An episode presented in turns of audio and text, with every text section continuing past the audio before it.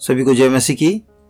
दोस्तों, आज हम सीखेंगे कि परमेश्वर का वचन हमसे क्या कहता है, परमेश्वर मनुष्य से क्या चाहता है।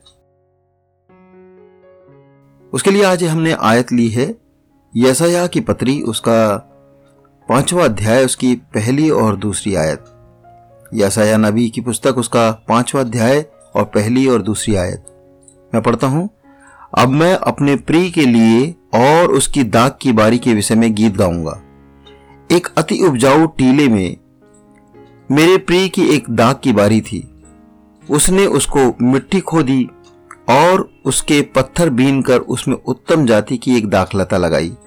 उसके बीच में उसने एक गुम्मट बनाया और दाख रस के लिए कुंड भी खोदा। तब उसने दाग की आशा की, परंतु उसमें निकम्मी ही दाखें ही लगी। इस भाग में हम देखते हैं, परमेश्वर किसान है और हम वो दाग की बारी हैं, परमेश्वर उदाहरण देकर बातें कर रहे हैं।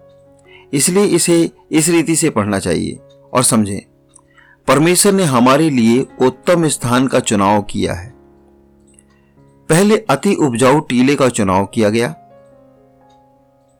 मित्रों, परमेश्वर हमसे बेहद प्यार करते हैं। उसके प्रेम की गहराई को हम माप भी नहीं सकते।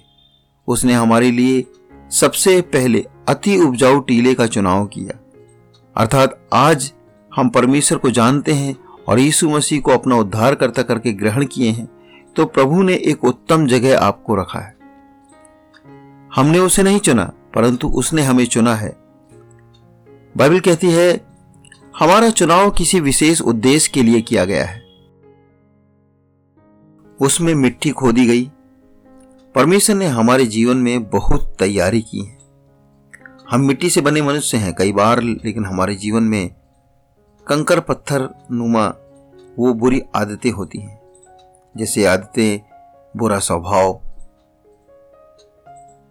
या फिर गाली बकना, या फिर झूठ बोलना आदि। लेकिन प्रभु ने हमारे जीवन में तमाम गंदगी को अपने लहू से धोकर हमें शुद्ध किया है। वैसे ही जैसे एक अंगूर के खेत से कंकर और पत्थर निकाल दिए गए। यदि हम अपना जीवन उसके हाथों में दे देते हैं, तब वह हमारे जीवन को बनाता है, तैयार करता है। परमेश्वर ने हमें उत्तम जाति की दाखलता लगाई है। परमेश्वर न केवल हमारा चुनाव करता है, वरन जो कुछ उत्तम से उत्तम चीज़ें हैं, सर्वोत्तम चीज़ें हैं, वो हमारे जीवन में जोड़ता भी है। जैसे अच्छा घर परिवार, पति, पत्नी, बच्चे, रिश्तेदार, नौकरी, व्यवसाय आदि जो कुछ भी हम परमेश्वर से मांगते हैं, वो हमारे जीवन में प्रसन्नता से, खुशी के साथ प्रदान करता है। और कहता है, मैंने तेरे लिए बढ़िया योजनाएँ बनाई हैं, अच्छी योजनाएँ बनाई हैं, ये योजनाएँ लाभ की हैं, हानि की नहीं है। वह उस उत्तम उपजाऊ टीले में खेत की तैयार करके उसमें अच्छी उत्तम जाति की दाखलता लगाता है। अपने जीवन में एक क्षण लें और विचार करें, क्या आपके जीवन में परमेश्वर ने उत्तम चीज़ें नहीं जोड़ी? क्या जो कुछ आपने उससे मांगा, क्या उसने नहीं दिया? कैसे आपको उसने चुनकर अपने राज्य में शामिल कर लिया और अब तक चलाया है, उत्तम से उत्तम चीज़ें खिलाया है? इसी रीति से उस उपजाऊ टीले में परमेश्वर ने कोई भी निम्न दर्जे की या जंगली दाखलता नहीं लगाई थी, बल्कि उत्तम जाति की, बढ़िया क्वालिटी की दाखलता लगाई थी। परमेश्वर ने हमारी सुरक्षा के लिए गुम्मट भी बनाया। उस दाग की बारी के बीचों बीच परमेश्वर ने एक गुम्मट भी बनाया, अर्थात एक मचान, जो बड़े बड़े खेत के बीच में बनाया जाता है, जिसमें बैठकर किसान पूरे खेत की निगरानी करता है, सुरक्षा करता है। वह देखता रहता है कि पहरा दिया करता है। कोई जानवर या चोर घुसकर उस बारी या खेत को नुकसान न पहुँचाए। प्रिय मित्रों, आपके और हमारे जीवन को परमेश्वर इसी रीति से सुरक्षा देता है। कई बार शैतान हमारे जीवन में हमला करना चाहता है, हमें नाश करना चाहता है, लेकिन यह परमेश्वर की दया है, उसकी सुरक्षा का अदृश्य हाथ है, जो हमें हमेशा सुरक्षा प्रदान करता है। और हम आज जीवित पाए जाते हैं, ये उसकी महाकरुणा का फल है। लिखा है, वो और कोई नहीं है, बल्कि परमेश्वर है, जो निस्वार्थ था, जिसने हमें आज तक जीवित रखा है। हम मिट नहीं गए, क्योंकि ये महाकरुणा का फल है। परमेश्वर की महाकरुणा। परमेश्वर हमसे क्या चाहता है? परमेश्वर हमारे जीवन से कुछ अपेक्षा करता है, कुछ आस करता है। एक किसान अपने खेत में परिश्रम करके क्या चाहता है? यही ना, कि उसको अच्छे फ़सल मिले, बढ़िया फ़सल मिले। परमेश्वर ने भी हमें इसलिए चुना है ताकि हम फल लाएँ, बढ़िया फल लाएँ अच्छा फल लाएँ। इस दाग की बारी में सब कुछ उत्तम किया गया था। इसमें उत्तम से उत्तम दाग की लता लगाई गई थी। सारे कंकर पत्थर बीने गए थे। उत्तम सुरक्षा का प्रबंध किया गया था। लेकिन जब फल का समय आया तो लिखा है, निकम्मी दाखी लगी। ऐसे अंगूर हुए, उन्हें कोई खा नहीं सकता। खराब, अत्यंत खट्टे, जिन्हें अब किसी भी रीति से इस्तेमाल नहीं किया जा सकता। परमेश्वर अपने लोगों से पूछता है, क्या मैंने तुम्हारे विषय में कुछ कमी रहने दी? क्या नहीं किया?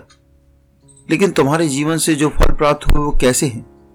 ऐसे फल जिन्हें इस्तेमाल नहीं किया जा सकता। यह सया पाँच के चार में लिखा है, परमेश्वर अपने लोगों से एक सवाल करता है।